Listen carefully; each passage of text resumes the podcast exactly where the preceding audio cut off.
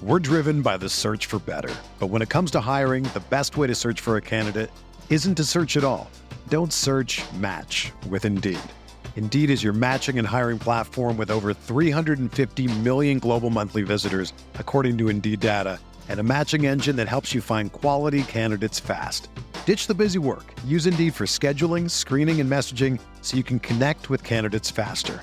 Leveraging over 140 million qualifications and preferences every day, Indeed's matching engine is constantly learning from your preferences, so the more you use Indeed, the better it gets. Join more than 3.5 million businesses worldwide that use Indeed to hire great talent fast. And listeners of this show will get a $75 sponsored job credit to get your jobs more visibility at Indeed.com slash BlueWire. Just go to Indeed.com slash BlueWire right now and support our show by saying that you heard about Indeed on this podcast. That's Indeed.com slash BlueWire. Terms and conditions apply. Need to hire? You need Indeed. Okay, it's time to commit. 2024 is the year for prioritizing yourself. Begin your new smile journey with Byte, and you could start seeing results in just two to three weeks. Just order your at home impression kit today for only $14.95 at Byte.com. Byte Clear aligners are doctor directed and delivered to your door. Treatment costs thousands less than braces. Plus, they offer financing options, accept eligible insurance, and you can pay with your HSA FSA. Get 80% off your impression kit when you use code WONDERY at Byte.com. That's B-Y-T-E dot com. Start your confidence journey today with Byte. Welcome to the Sooner Sports Podcast, presented by Riverwind and Allstate. Now, here's your host, Chris Plank. Oh, let's go. Welcome into the Sooner Sports Podcast. My name is Chris Plank. The Huddle with Toby and Ted is coming up to get you ready for the Big 12 championship game. But first, we've got some work to do before we get there. We're going to hear from Tre Norwood and Jeremiah Hall as we count down to Oklahoma's fourth straight trip to the Big 12 championship game and their attempt to win their sixth straight Big 12 title. If you missed any of our signing day coverage, I urge you to check out the archives at Soonersports.com slash podcast or however you consume podcast. We have our two-hour special that Chad and Gabe and I did together. You'll hear from all the assistant coaches. Uh, and even, you know, Savion Byrd's commitment came down right after we wrapped up our coverage. So we hunted down Bill Bedenbaugh and got some thoughts from him on Savion Byrd. That's on the podcast. And just to be clear, I promised – some of the players that had signed with the Sooners. I'm going to drop them tomorrow on a Friday so you get the scene setter and Caleb Williams, Mario Williams, Danny Stutsman. We got you covered with signing day coverage leading into the Big 12 championship game on tomorrow's Sooner Sports Podcast. But for now, hey, let's spend the day getting ready for the Big 12 championship game. I had a chance to, to sit down and chat with Sooner standout defensive back Tre Norwood. Tre Norwood has had a fantastic season after the unfortunate injury last year. Tre, I know this has been a challenging year with protocols, COVID, constant testing, but as we prepare for a Big 12 championship, man, what a season for you. How's it felt? How are you physically heading into the conference title game Saturday? I always felt good, you know what I mean? Uh, just grateful for all the opportunities and blessed that, you know, we, we've been able to make it this far to, to the end of the season and to be competing for another Big 12 championship game. And physically, um, I feel good. Mentally, I feel good. Like I said, just gonna take each day, you know, I mean, day by day, um, and prepare, like I said, mentally and physically for the, uh, you know, for the for the championship game Saturday. Tre, okay, let, us talk about cross training. And I don't even know if that's what you guys call it, but when you're working at corner and you're working at safety, what's that process like? And are you more comfortable at one than the other? For me, at this point, honestly, I feel like I'm comfortable at any one of the spots, whether it's corner, nickel, or safety. And the cross training is something uh, actually is what, what we call it, and it's okay. something that you know that we pride ourselves on the back end. Coach Grinch and Coach Manning do a great job of teaching us all the spots, eh, which eh, it helps out in the long run. And I mean, with, especially with the season like this with COVID, you never know who may be down, who may be out. So it allows guys to know multiple spots just in case they have to play I mean, uh, one more than one position on the back end. Can you take us through the challenge of leadership? Because it, it's more than just on the field and making sure guys are lined up, right? You've got to be that leader off the field, following protocols, not getting in big groups. How different has that been this year? Um, the different aspect of it is just having more, like I said, with the COVID. And I mean, making right. sure that I'm doing my part um, outside of the outside of the facilities as well as inside of facilities, making sure I'm masked up wherever I go, making sure that I mean the people that are with me are masked up, and just just making sure that as a, as a whole, as a group, as a team, that we follow protocols. So that that takes a little bit less off of our plate to where we can focus more on football. Tre, can you take me through kind of your perspective in seeing how the overall opinion and perspective on OU defense is changing? You've been a part of some defenses that, you know, they seem to get questioned a lot. Now you're a part of a defense that, if it's not for you guys, that Baylor game's a little bit dicey last Saturday. What's that been like for you to change this culture and to be a part of it? It's been great, and it, it starts with uh, with great coaches. And I mean, with, with Coach Grinch being the head of that, um, from day one when he came in, his biggest thing was was the mindset and the mentality of uh, how we approach each and every every day, each and every snap, and it, has been paying off throughout these these past two years. Um, you know, we, we focus on playing to the bottom line and playing to the standard as a team. And like I said, on, on defense, we focus on playing to that bottom line, which is straining to the ball, playing together, out physical in our opponent, and then uh, the biggest thing is, I mean, getting takeaways uh, whenever we have those opportunities. So I just feel like um, the, the, culture change is something that you love to be a part of, and just me. Uh, being on both sides of it last year, not playing, and then this year playing, it, it's it's great to see, and it's a great thing to be, like I said, be a part of, and it's a great feeling. I can just tell it's only gonna gonna go up from here. And, and he got a lot of young, very uh, physical, entertaining guys in that backfield. You know, we haven't even seen Justin Harrington yet. I see him on the sideline. Kid looks like a linebacker that's going to be a safety. But how about some of these young guys that you're seeing? You're seeing DJ Graham stepped up a couple weeks ago. Woody Washington playing well. Uh, it's got to be exciting, not just for the now, Tre, but for the future of this program to see these guys playing well. It's very exciting, like you said, because um, for, for for young for young guy, especially a true freshman, to to be contributing, you know what I mean, as guys, uh, you know, like DJ, and having a, a, huge role on this team, as well as the uh, the rest of the young guys. They've been doing a great job. I mean, they come to practice each and every day, ready to work. And the biggest thing that you love to see is that they're eager to get better. You know what I mean? They're, they're always asking questions um, to, to, to elevate and level their game up, whether it's the mental aspect or whether, whether it's the physical aspect with their technique. And like you said, that that's something that you love to see because um, when, when when guys like myself, us older guys are, are going, those those would be like those would be the older guys of the program, and you know I mean you always want to make sure that, that, that the older guys are, are, taking care of business. Like so that'll be them, and they'll be handling the next classes that come in. Saturday, Iowa State, early kick, 11 a.m. Big 12 championship game. Tre, what can you take from this first meeting that will carry over to Saturday? Much? Um, our, our biggest thing as a team is um, focusing on you know focusing on focusing on us and then on the defense side of the ball, just doing doing what we do. You know what I mean? Um, which is playing to playing to the bottom line, getting lined up, making our calls, trusting our technique, and just just letting it letting it rip. You know what I mean? Uh, flying around, having fun, and, and, making plays, and taking advantage of the, taking advantage of the opportunities that are presented to us. And then just one general thought: the challenge of a big tight end. They threw it up to Charlie Kolar a lot. What, what, what's I, I don't mean no giving away secrets here, but how big of a challenge is that whenever you have those big body receivers like they do?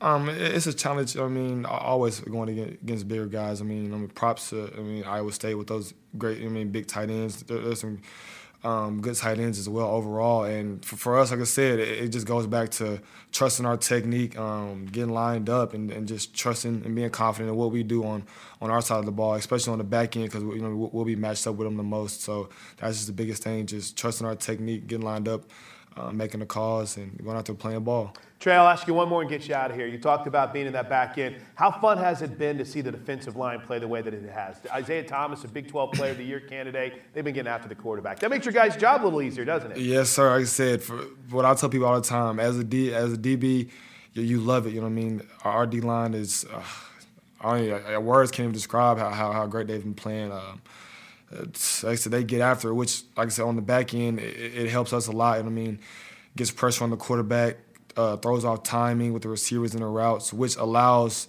us to have more opportunities. You know what I mean for bad bad decisions. You know what I mean poor throws and all that on the back end for when the ball's in the air for us to go go uh, make the opportunities and get those takeaways. Congrats on the great season, Tre. Excited to watch you play on Saturday. Good luck against Iowa State. Thank you. I'm excited for Tre Norwood. I think he's going to have a huge game on Saturday against Iowa State.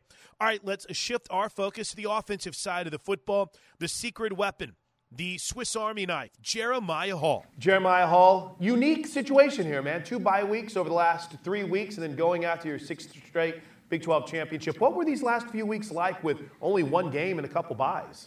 You know, we knew coming into this game, to the season, really, that we were going to have to make adjustments on the fly. And we knew these scenarios were going to come up, but we told ourselves at the beginning of the year that we were going to work and prepare regardless. And so when the time came, or the, when the announcement came that we found out we weren't going to play, it was it was a bummer because obviously we wanted to play, but at the same time we knew this was going to come with the the COVID season, you know. So um, we're preparing as usual. We're working hard as usual, and we're looking forward this, to this weekend. You got to take me through what last Wednesday was like. You guys are on the practice field. You're getting ready for West Virginia. Boom, coach calls you to the middle of the field, and it's done. You start prepping for Iowa State. What was that like? Man, yeah, it was uh yeah last Thursday. Thursday, yeah. Sorry. Um, yeah, it was just practice was going per normal and then all of a sudden coach riley blows the whistle and we just stop. Like it's it's it's crazy. And then next thing you know a few hours later we're back on the field preparing for iowa state like nothing even happened. So that's just a testament to the team to the coaching staff and how prepared they were to give us a schedule that we can handle. And um, it, it it's it's been working out for us. You know you and i haven't had a chance to talk since shane beamer took the south carolina job. I know you're excited for him. I know you've talked about it quite a bit but yeah. for me i think it's pretty fun just to see him come back and kind of have an unfinished business mindset here. How about you? Yeah, um, Beamer, knowing him, I knew that there was no doubt in the world that he was going to finish this season. Man, he has too much attached to this school in terms of our room and the guys that are around him all the time, as well as his staff. So, uh, of course, I'm happy for him. But I'm happy that he came back, and I get a couple more days with him. Man, I'm I'm relishing these days, and I'm wishing the best for him. Jeremiah, where, let's talk about just the offense in general, because I think you have great perspective on this, being a veteran. Where have you seen the biggest growth in Spencer Rattler so far this year? In Spencer, man, is his mental standpoint. I've been saying all the year. We all knew that the physical capabilities were there. We all knew he had the arm. We all knew that he could fit it in tight windows, but the thing that's really impressed me is his response to adversity. You know, whenever things haven't been going our way, he's still done his job. And it's critical for a young guy, especially at QB, to remain calm and continue to guide um, everybody else around him because, yeah, I'm an old head. Yeah, Creed's an old head, but, you know, Spencer's the guy with the ball every single play. So uh, his growth mentally has has developed completely.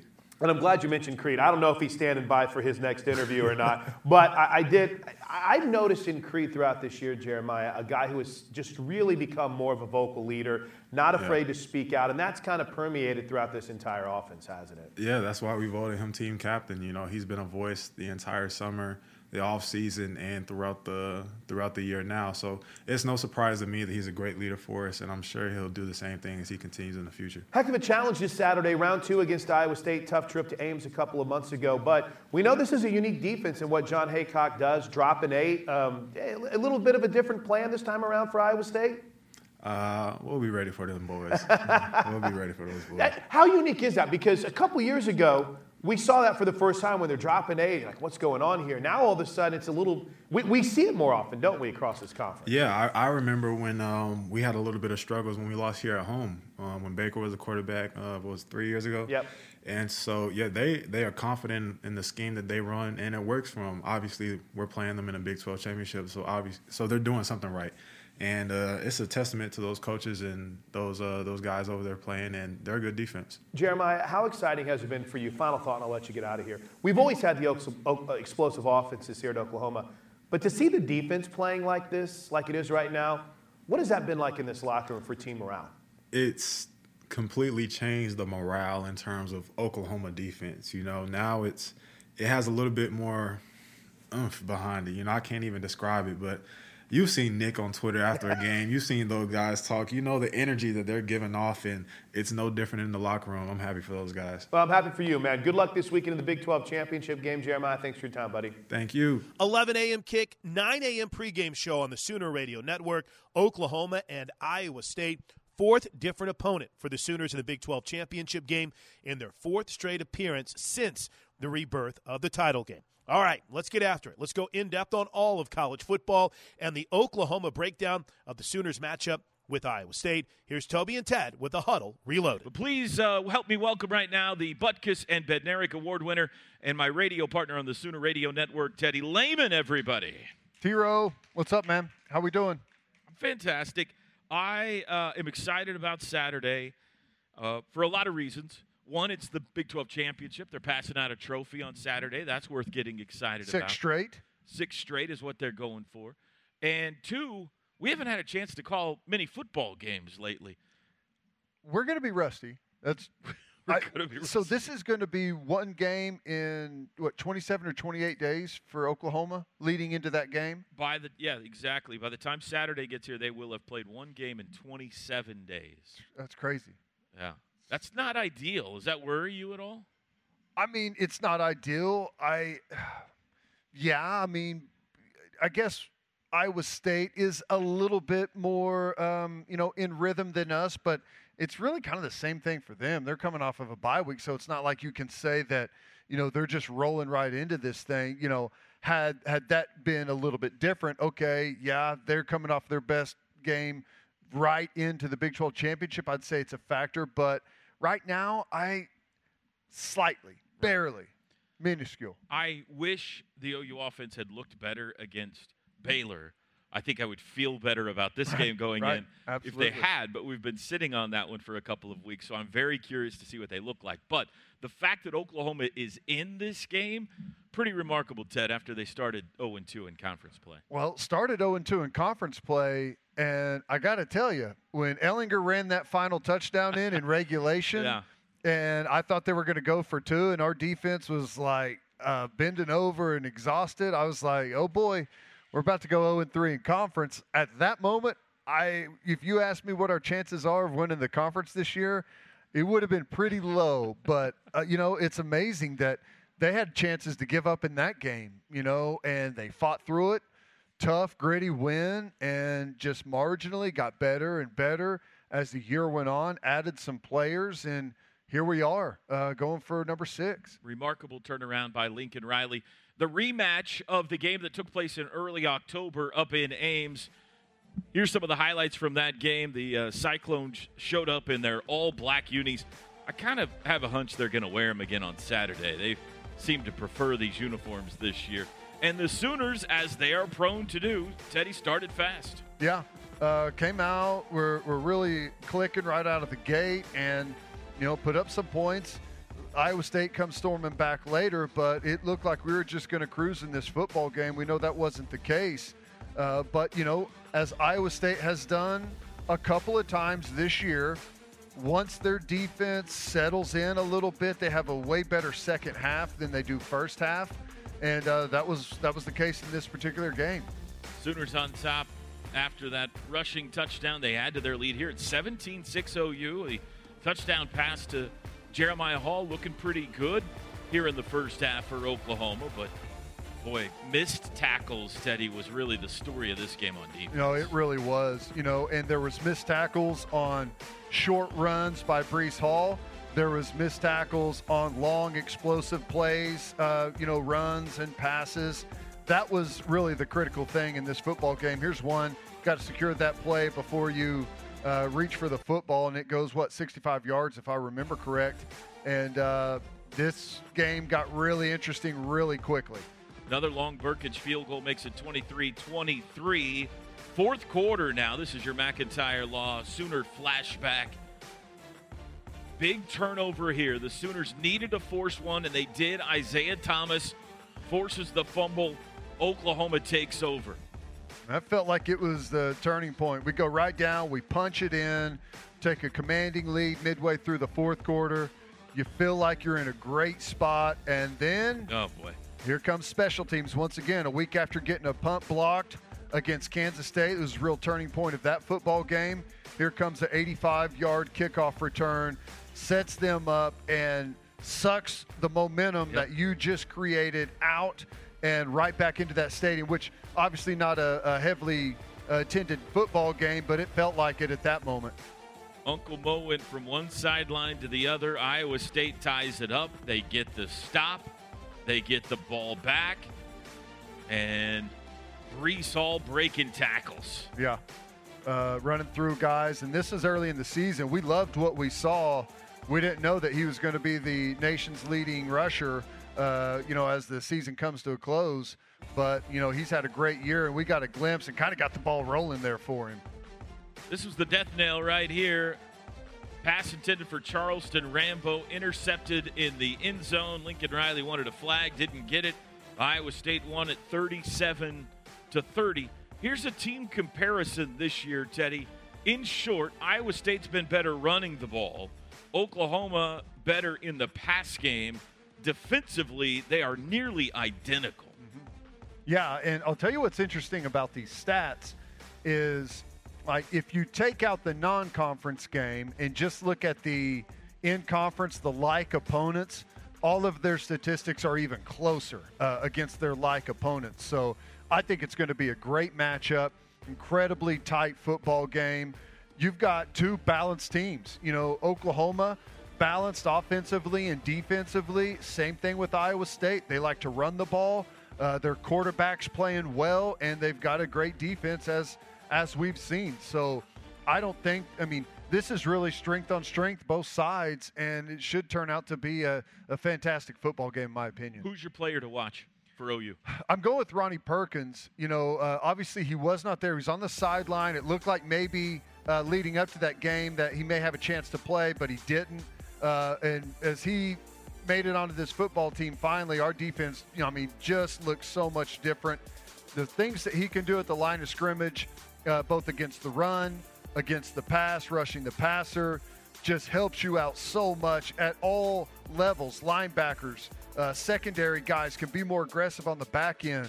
So we've taken some big steps since he's shown up, and I'm anxious to see what he does against this Iowa State offensive line.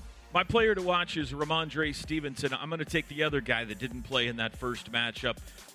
In my opinion, if Oklahoma can match Iowa State in the run game, and that's, you know, a lot of that's going to fall on Rhamondre, but TJ Pledger as well, they'll win this football game. That's a big ask when the other team's got Breece Hall. Oklahoma did not look very good against Baylor trying to run the football. They need that offensive line to get churning. And, you know, you look back at these championships the last five years, Teddy when they get to the fourth quarter, they have been able to hand the ball off and just put games away with their ground game. I'm fascinated to yeah. know whether they can do that or not on Saturday. Well, I mean that that's the curious thing is, you know, and I probably wouldn't have said this at a couple of points this year, but you know, I feel like our offensive line may be the weakness of not just the offense, maybe the team, which is so weird to say.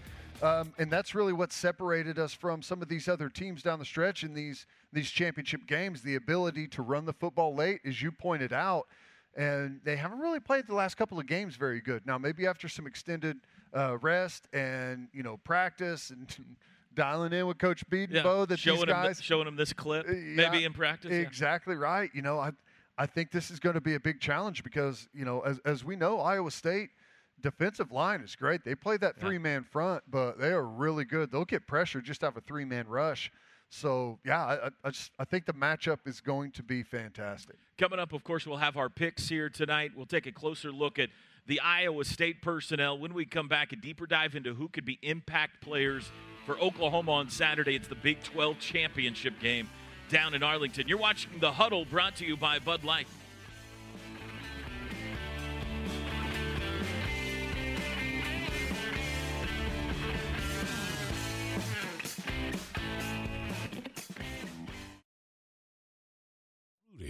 bringing you the best in barbecue. Kincaid Coach Lines, the official motor coach carrier of Sooner Athletics. AT&T 5G, the official 5G wireless network of OU Athletics. Homeland, a fresh experience. Proud sponsor of Sooner Football. The Sooner Sports Podcast is your all access pass to Sooner Sports. Listen as Toby Rowland and Chris Plank talk all things Sooners. Log on to Soonersports.tv slash podcast. Presented by Allstate and Riverwind. Walden Cleaners and Laundry, where the difference is quality. Anheuser-Busch. Whenever there's a game to watch, there's a Bud Light there. Toby and Teddy back with you. Welcome back to Rudy's Country Store and Barbecue. It is the huddle. It is the Big 12 Championship coming up on Saturday, 11 a.m. down in Arlington. OU and Iowa State. It is the fourth consecutive year that Oklahoma's played in this game. Obviously, they're going for a sixth consecutive title, but the fourth straight since the return of the Big 12 championship game. And we thought it would be fun to flash back to some of the key moments from those games. Uh, we'll start back in 2017. Fourth different opponent, by the way, in four years. It was TCU that the Sooners met in the revival, and boy, this started off in a fantastic fashion. It really did. What you know looked like it was going to be possibly a really tight football game. Uh, just opened up big for the Sooners, and they extended it. Here's scoop and score. Caleb Kelly. Um, that was a long time ago, and he may be back next year, Toby. so uh, that's really fun to see the defense score. Boy, I'll tell you what, a defensive score in this weekend's game would go a long way. Well, it's been a theme for this team in this game. They have made huge defensive plays. This was the next year, 2018. Sooners lead by three in the fourth quarter. They've got the Longhorns backed up against their end zone, and Tre Brown with the safety. Look at that corner blitz comes off the weak side there. Uh, Sam Ehlinger never sees him coming, and you get the safety, which again proved to be a, a big point in that football game as, as time was starting to tick down. And then last year, of course, it was Baylor. This is the game in Waco the Sooners leading by three after the giant comeback. Charlie Brewer trying to lead comeback drive, and on the sidelines he goes, trying to lead him down the field. Under a minute to play. Denzel Mims takes it into territory. Looks like they're in field goal range. They're getting awfully close to it. Oh, Nik Bonitto had it in his oh. hands. And he couldn't hang on, and then he does get the pick on the sidelines to end it. Of course, those two teams would meet again later in the Big 12 championship game, and it would again be the defense that would have to seal the deal in overtime. We definitely have a new producer because I tell you what, uh, we never would have seen all those defensive highlights thrown in there before. love that, don't Amazing. you? Amazing. You I must love have been that. slipping Kurt some money on the under the table. Here's a look back, an unbelievable run for Oklahoma in this game. Of course, we had the hiatus between 2010 and 2017, but it'll be the 12th time they played in the title game. An amazing 10 and 1 record. Yep, and you look at some of those games, you've got top five opponents in there, top 10 opponents. And I mean, Iowa State this year, uh, I know it's listed there as uh, number nine, but I think they're going to be higher than that by the time this thing is played. Uh, you know, close to a top five football team. And Baylor, you know that that helped Oklahoma a lot last year with the way the the playoff rankings went down. We needed a good top ten win late, and we got it. Well, I mean, I'm just going to give it away. We we will show you the entire college football playoff rankings here in a bit, but the new rankings are out moments ago, and Iowa State's at number six. So yeah. this will be the second highest ranked opponent that OU has had in the list of those games. I heard you talking on your show the other day of the last four opponents since the return of the uh, the uh, Big 12 championship game, you feel like Iowa State's the best that oh, OU's played. I don't even think it's not close. even close. Wow. No. Well, I mean, quarterback. Um, you know, Purdy this year was. You know, at times uh, struggled a little bit. We weren't sure. Gosh, what happened to the guy we saw last year? He's back on pace right now. They got the leading rusher in all of college football, Breece Hall, which you know I, I can't imagine uh, that happening a year ago. Thinking Iowa State would do that. We know how good they are defensively it's just a completely balanced football team. We haven't seen that yet. I mean, quarterback, running back, uh, you know, pass catchers, scheme, defensive players. We haven't seen a, a total football team like this. Yep, should be interesting. And here's some more of the guys that could be impact players for the Sooners on Saturday. We'll start on the offensive side of the ball.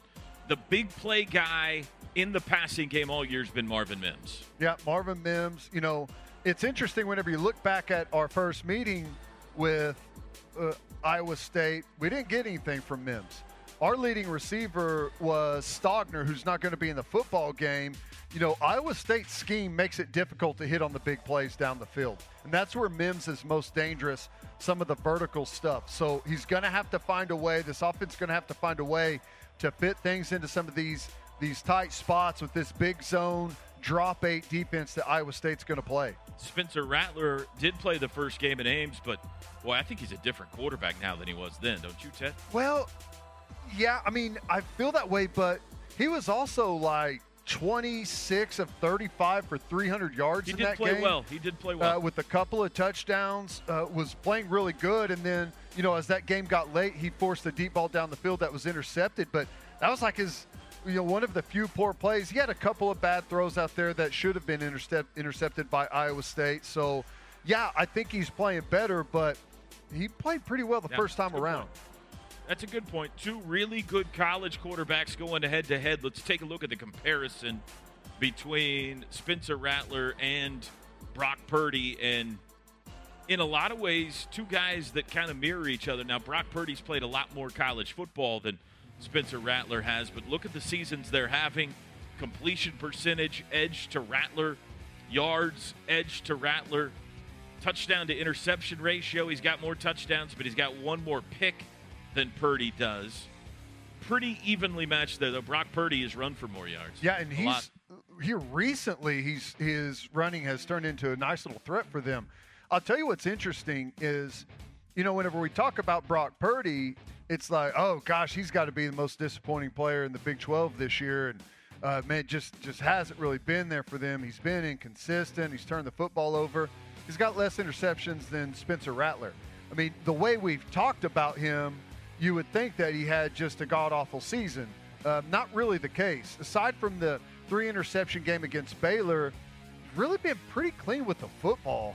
So I, I don't know. I, I think there's an edge to Spencer Rattler. I think Rattler's got better skill position guys around him. Obviously, they've got a great running game with Breece Hall, but uh, the weapons that Spencer Rattler has in our offense just a little bit more dynamic than theirs. Defensively, you talked about Ronnie Perkins, but Alex Grinch says this guy should be the Big 12 Defensive Player of the Year. Well, I mean, he, he's been fantastic. You know, he's created tons of pressure on the quarterback. He's been great in the running game, forced fumbles. You saw that forced fumble, a sack fumble in Iowa State that, you know, could have been a big difference maker in that football game. Uh, he's relentless. He flies to the football. He's big. He's strong. He's fast. He checks every single box for them. David Ugwoegbu, much more of a contributor now than he was back in early October. I think he has started to settle in at that Mike Backer spot. You know, it's it's tough to play that position, especially moving from the outside. There's a lot that comes with it. You know, he's still young and inexperienced, but we've seen him. He started to flash a little bit. Starting to make some bigger plays and use that big frame of his. It has been an impressive improvement for Alex Grinch's defense this season, and our graphics department wanted to honor him and Christmas at the same time. How the Grinch saved the defense. I don't know if he'll appreciate this or hate it. Uh, I'm going to blame it on Teddy if he hates it. Oh well, I mean, it's. I'm sure he's used to it. It can't be the first time he's seen that joke, right? No, I I, mean, would, I would think not, although the pot belly there is not exactly uh, flattering. that is good. But he has done a tremendous job with uh, with this defense this Boy, year. I don't think there's any doubt about it. Um, you know how good we've been against the run. You see it right there. Getting to the quarterback with sacks. Um, you know, third down. You know, you see that third down stat. It's like, my goodness, how are they so good on third down? Well, because they're so good against the run, Yeah. and they're getting to the quarterback so much. Doesn't mean, it seem like all year it's been third and nine? yeah, that's right. everybody? Third and long is incredibly difficult to convert. You're so one dimensional in, in what you can throw at the defense. So I, I think he's done great things. You just don't want him to do too good and get No, a we- job somewhere. No, that's you know fine. We want him to get a job, It's, yeah. it's frustrating that you know that people come and take good coaches. That's the one part about it that uh, that uh, you don't worry about it, but you know, come there's bad that comes with the good. You know. That's exactly right. That's the uh, story from the Crimson sideline. We'll take a look at Iowa State when we come back. You're watching the huddle here at Rudy's Country Store and Barbecue. Stay with us.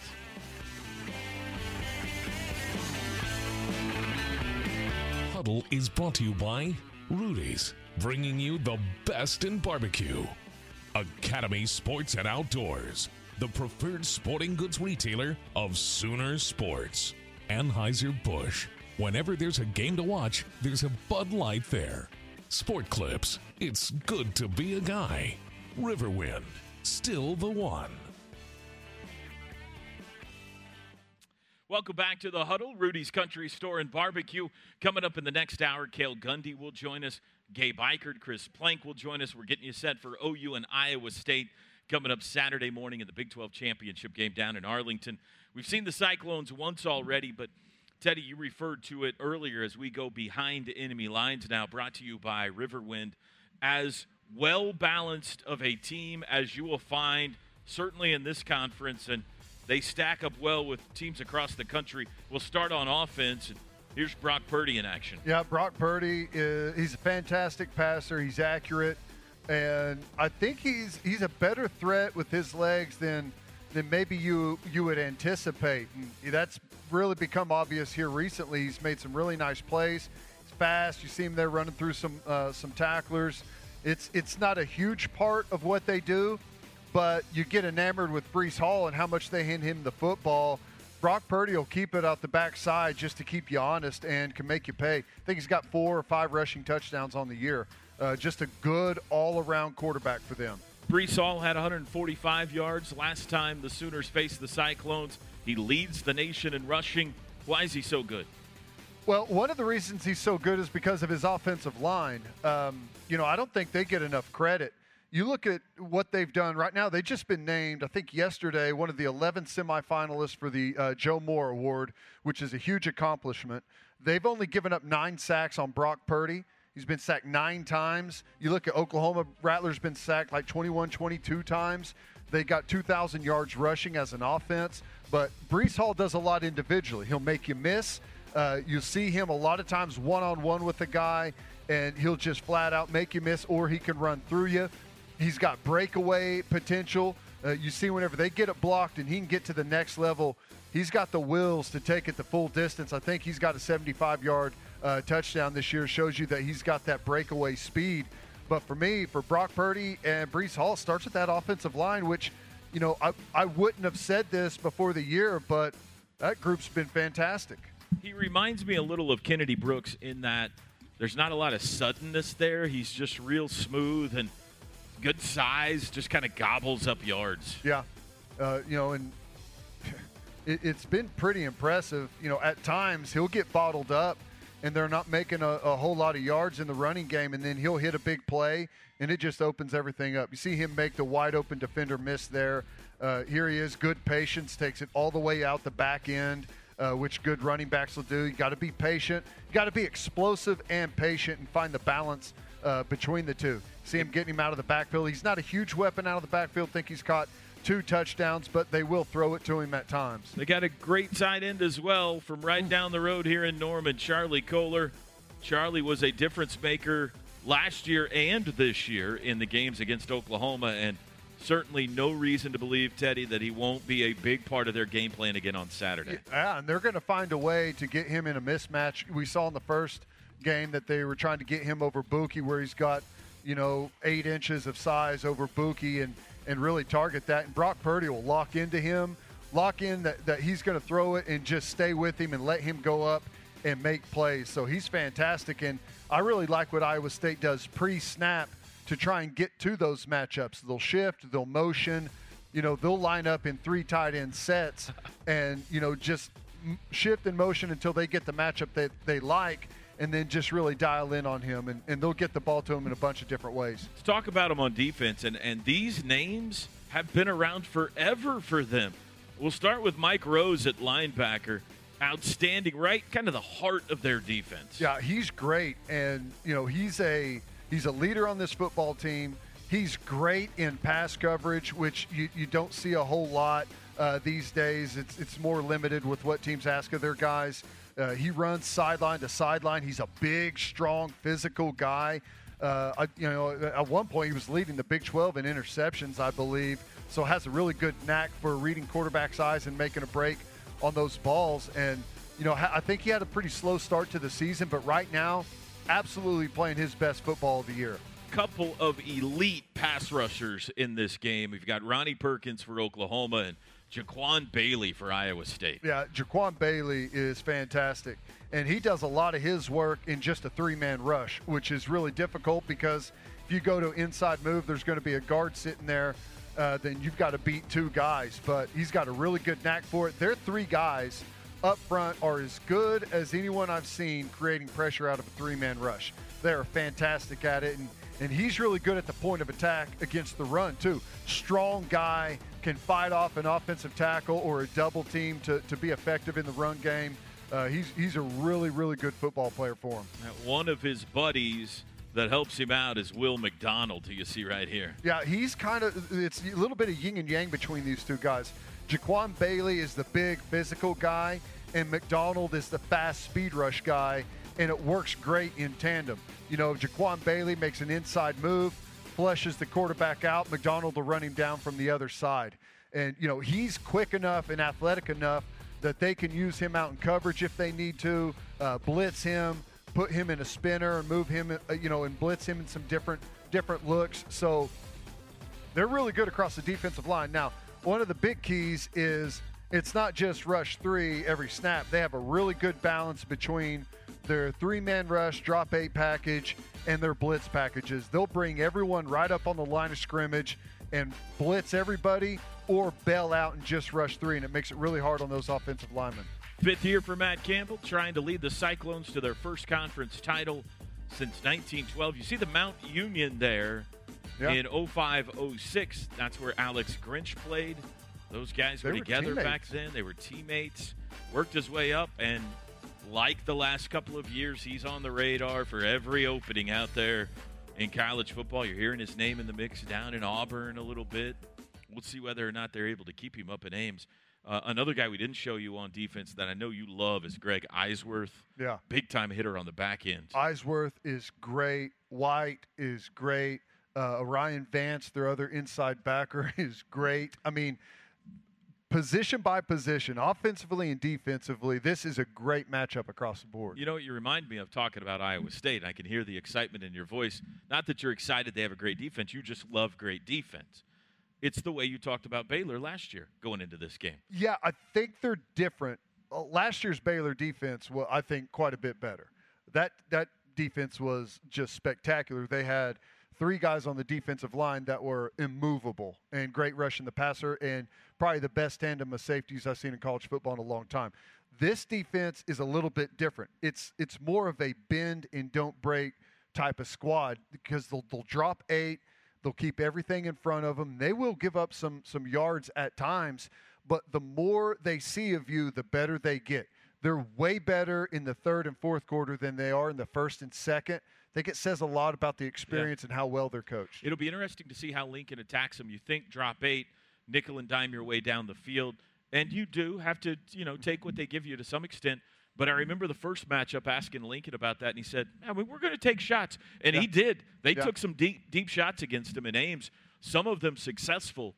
Uh, and so we'll see if they uh, dial up that same game plan on Saturday. I would imagine they'll take some chances. Yeah, I think they will. Um, you know, if, if you can get the matchup you want, whenever they bring some pressure and protect it, you can get those one on one shots that, that you want.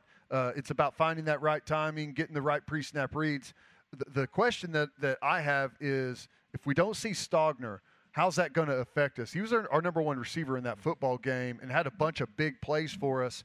So are we going to be able to uh, pick up for that absence if he's not there? Secret weapon on Saturday, Mikey Henderson. Yeah. I, I, I, mean, we didn't see him in the Baylor game. Jeremiah Hall caught Saturday. two touchdowns in the first game. I think there's a good chance that we see some of those guys get involved. We'll take a timeout. We'll take a look at scores from around the Big 12 this week and those hot off the press college football playoff rankings coming up next. Sooners on the move this week. We'll be back. You're watching the huddle here at Rudy's Country Store and Barbecue.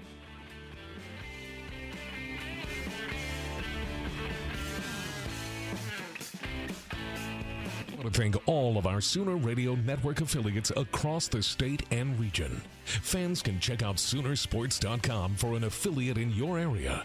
And if you're traveling outside the state of Oklahoma, you can listen to all the action on either Sirius XM Radio or download the TuneIn app and listen free.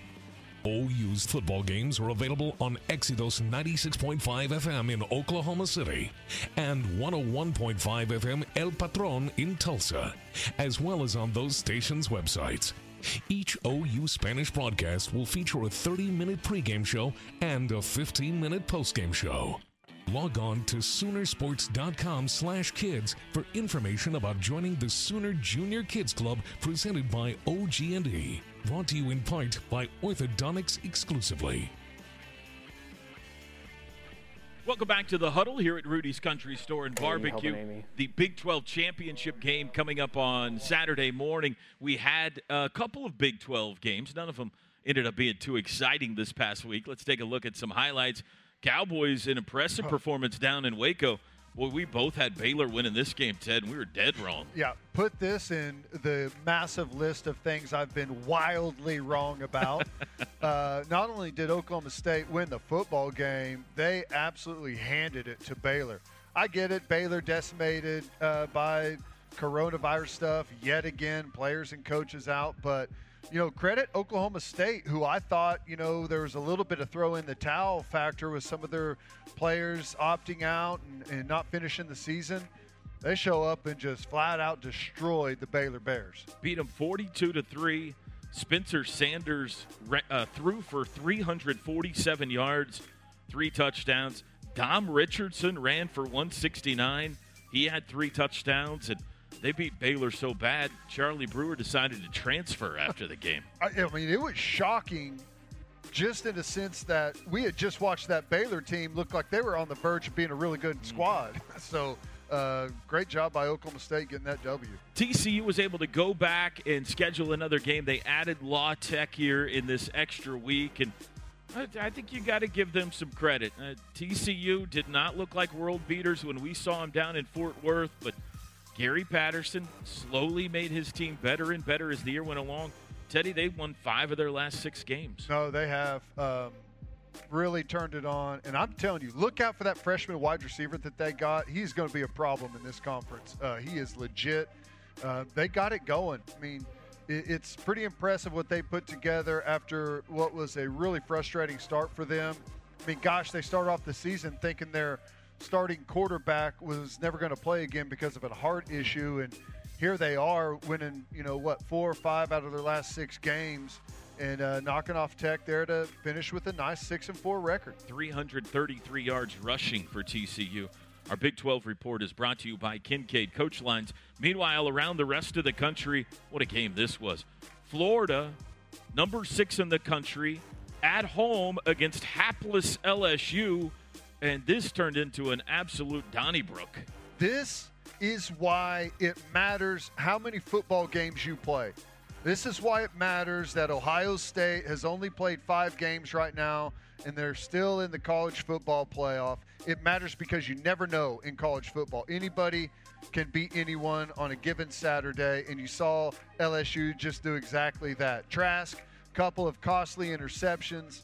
LSU just goes out and keeps finding a way. Needed a little bit of help late with some penalty stuff. the shoe throw. But give them credit. I mean, that's not the. Yeah, everyone's piling on that one kid, and it was not a great play, but there was plenty of of game uh, plays there in that game that you know contributed to that loss for Florida. Is it good? I think it's good. You can't even see the I, uprights. That's great. The fog is awesome. And he hammers a 57-yard field goal to get the win to beat the number what five ranked team in the country. Are you kidding me? Amazing. North Carolina and Miami. Uh, I thought Miami would handle business on their home field Saturday, and boy, Mack Brown's boys went down there and put a boot on them. I, I guess so. I mean, rush for over 400 yards against Miami, a top 10 team that's got some number one, like first round draft picks on that defense. I mean, North Carolina has dropped some some games this year. There's no doubt, but their offense is totally legit. They're recruiting well. They're going to put together a great class this year. I mean, look out for North Carolina in coming years. They get some defense to go with that offense. They're going to be really, really troublesome in that ACC and a tough out. North Carolina rolls 62 26. Michael Carter, running back, ran for 308 yards and two touchdowns in that game. Brutal. Meanwhile, out on the West Coast, they are playing football. USC and UCLA met crosstown clash in the Rose Bowl, and this turned out to be a fun game. Yeah, how about that? Do you like that there's no white uni in this I do. I love this. I think it looks matchup. great too. Um, we we could maybe see some more of this stuff out there in college football. It looks great, but yeah, I mean, hey, don't look now, but USC undefeated at five and zero. Now I know that their strength of schedule is not any good, but uh, Slovis has put together a nice little season, mini season at five games, but USC undefeated and looking pretty good. It's you know interesting. We forget that the Pac-12 is playing football, but here you go, a fun one on Saturday That's night. another potential opponent for OU, by the way. I've seen some speculation out there that OU and USC could end up in a bowl game against each other. I wouldn't mind seeing that. No, I, I agree with that. I'll tell you the thing about USC. They haven't been able to put it together, but there's some really good football players on that team. I mean, they've got Yeah, they got fi- talent. They got five-star talent out there at several different positions. They just haven't been able to put the whole thing together. They're down. I mean, this has kind of been a theme for them this year. Look, they're down 12 points in the fourth quarter, stayed after it, got within five.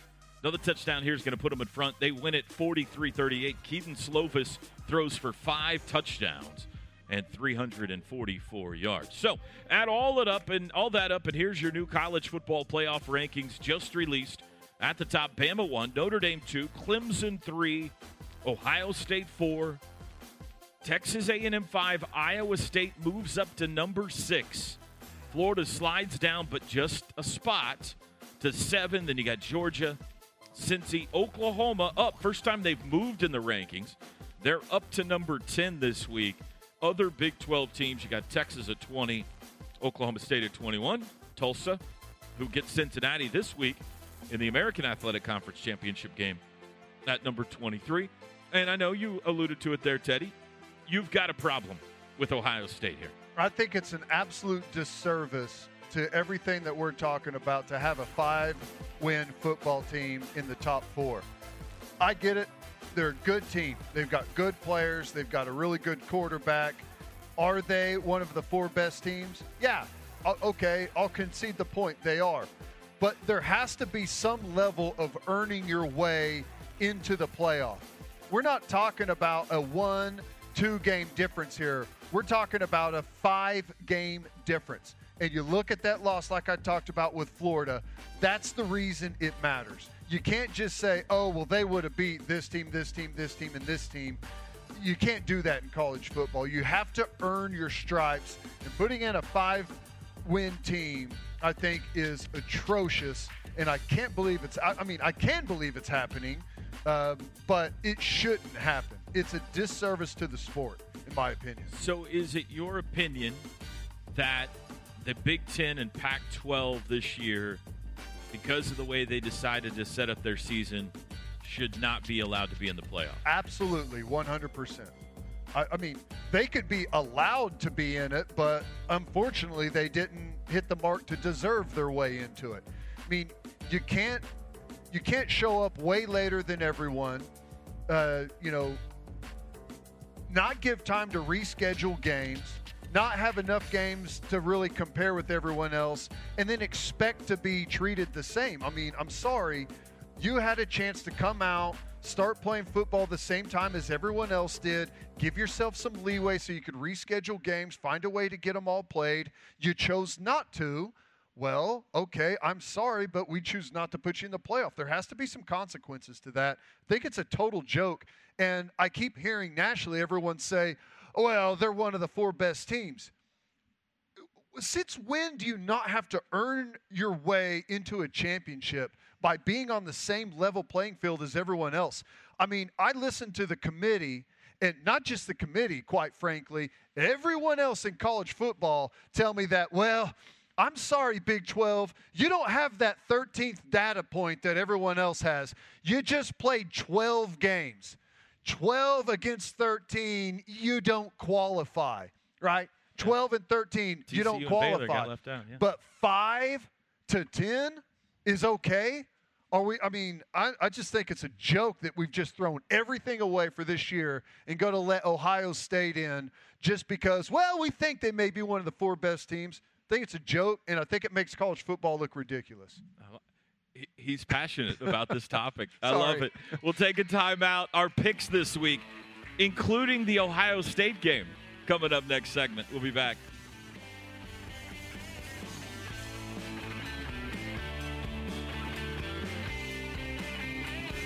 to our cornerstone television partners, OU Health, Anheuser-Busch, and the OU College of Professional and Continuing Studies, and our community partners, Landers Auto Group, Coca-Cola, and OU Health. All right, welcome back, everybody. Reminder coming up next hour on the uh, Sooner Sports Talk Show, we'll have Cale Gundy, Sooner assistant coach, joining us this week for a bit, and then a radio roundtable. Always a lot of fun when we get to chat with our friends uh, from the uh, Sooner radio crew, Gabe Ikard and Chris Plank. It is the final segment, which means it is our final picks segment of the year, Teddy. And let's start by taking a look at how we did last week. You made up ground. Teddy had USC. I took the Bruins. You were right. We both had Iowa over Wisconsin. The Washington Oregon game got canned.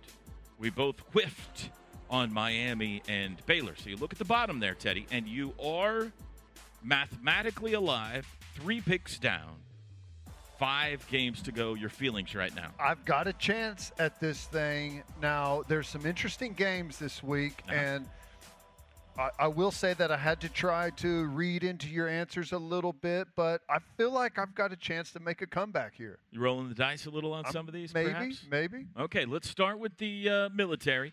Air Force going to Army. Uh, speaking of fog, did you see the Army Navy game at all last week? Did well? Yes, I did. yeah, was- that was fantastic. It Yeah, made me love it. jealous that we didn't get to go to Army this I year know like we were supposed to. They had ESPN game day there at West Point and everything. But Army is hosting Air Force this week. Army beat Navy last week, which means if they can beat Air Force, they win the Commander in Chief trophy. Who you got? Uh, I'm taking Army. Um, I figured you would too on this one, but I think it's too much of a risk uh, to take Air Force. Army, really good football squad right now. I think they're going to pull this one off. What are they? Seven and two, eight That's and right, two yeah. right now. Uh, really good team. I think they get the W. I, Air Force is favored in this game by a couple of points, but I'm taking Army too. Uh, I've got a special spot in my heart for Army after they came and visited us a couple of years ago, and what a fun weekend that was. Other than the scare they gave us on the field Right. that night, and I very much hope that game can get rescheduled. So I'm going to take Army as well. I think they're going to win the Commander in Chief trophy again this year. Louisiana at Coastal Carolina. Can the Chanticleers finish off a perfect regular season? I think they can. Um, I By think, the way, speaking of games, this is their 12th game Yeah. this year. Yeah, but you know what? I guess they don't have enough uh, data points to get into the college football playoff. I'm sorry, folks. Totally I got pathetic. it wound up and again. If a 12 and 0 football team can't make it in, they need to go play for a championship on their own. It's ridiculous. You can go undefeated, not even have a chance to play for a championship. I agree. But I'll take uh, Coastal Carolina to win the football game. They're good offensively. They're good defensively. Got a really good running game as we saw against BYU. A Couple of really good pass rushers. Give me Coastal Carolina. All time great nickname matchup here. Raging Cajuns against the Chanticleers. I mean, they got some special mojo going on on Myrtle Beach this year. I'm not going against it. I'm going to take Coastal Carolina as well. That Louisiana team, by the way, that they're playing, beat Iowa State in the opener this year up in Ames. That's a that's a good football team. All right, let's go to championship games now. In the Big Ten, Ohio State got an exemption to be able to move- Shocking, really. to be able it? to to be able to play Huh. for the title. Weird. They get uh, Northwestern. These two teams met a couple of years ago in the Big Ten championship game. Yeah, I mean, Ohio State so good at quarterback. Um, you know, they've got the running game, Master Teague there, Sermon, you know, kind of is their their second guy. Uh, you know, good at wide receiver and, and defensively. Maybe not as good as they've been in recent years, but the talent discrepancy between these two teams is, is drastic. But I'm still taking Northwestern to win the football game. Karma is a heck of a thing, Toby, and I'm hoping it it happens in in this instance. Northwestern finds something I don't know what it is and gets the win. Maybe it's because I want to make up some ground on Right. you and our pick'ems. Maybe it's because I don't think Ohio uh, State deserves to play in the college football playoff. Either one of those, I'll take it from Northwestern. You said karma is a heck of a thing. Mm-hmm. That's what you said. Uh, I'm going to pick Ohio State. I hope you're right. That would be a lot of fun to see Northwestern beat them. You know what I don't like about the Big Ten championship game? It, I think it should be played outdoors. Like I think it should be play, played at Soldier Field. When you think Big Ten conference, you think snow, bad weather. Ohio State plays outside, Michigan plays outside, Penn State plays outside. All these teams play outside. They play their championship game in a dome. I know we do too. But yeah, when you think Big sure. Ten football, I want to see the breath in the air. I want to see the elements. When I think Big Ten football, I think let's schedule our teams uh, to where not only are they only going to play uh, five or six games, let's also put our best team against our worst teams right. all the way down the list so we can schedule them into the college football playoff. That's what I think of Pull this I think back Big on Ten. the road. Uh, Alabama and Florida will play for the SEC championship game. I'd love to make up some ground here on you by taking Florida in some mm-hmm. massive upset against Alabama, but I think Alabama is clearly the best team in the country this year.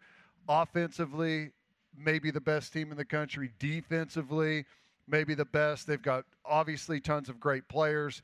They're playing at an epic level right now. I can't take Florida. I got to take Alabama. Mm, they look like a bunch of robots again that he's getting Nick Saban's got down there in Tuscaloosa. I think you're right, and I think Florida's got to be licking their wounds here a little bit coming off that LSU game, maybe second guessing their confidence level. You don't want to go play Alabama second guessing yourself. I think they're going to take a uh, knot to the noggin in this one. Bama's going to hit them good. And the ACC championship game, Clemson, Notre Dame, the rematch of the game played in South Bend earlier this year. Trevor Lawrence will play this time around. Who you got? I mean, everyone just is, has basically throwing it out that, you know, Notre Dame beat Clemson whenever Trevor Lawrence wasn't playing, so there's no way they can beat him whenever he does play. Mm-hmm. I don't think that's true. I think Notre Dame's defense is elite. I think Ian Book has played spectacular coming down the stretch. Uh, I think Clemson is a slightly better football team. That do, that doesn't tell the whole story. I think Notre Dame is chasing something special here. And wow.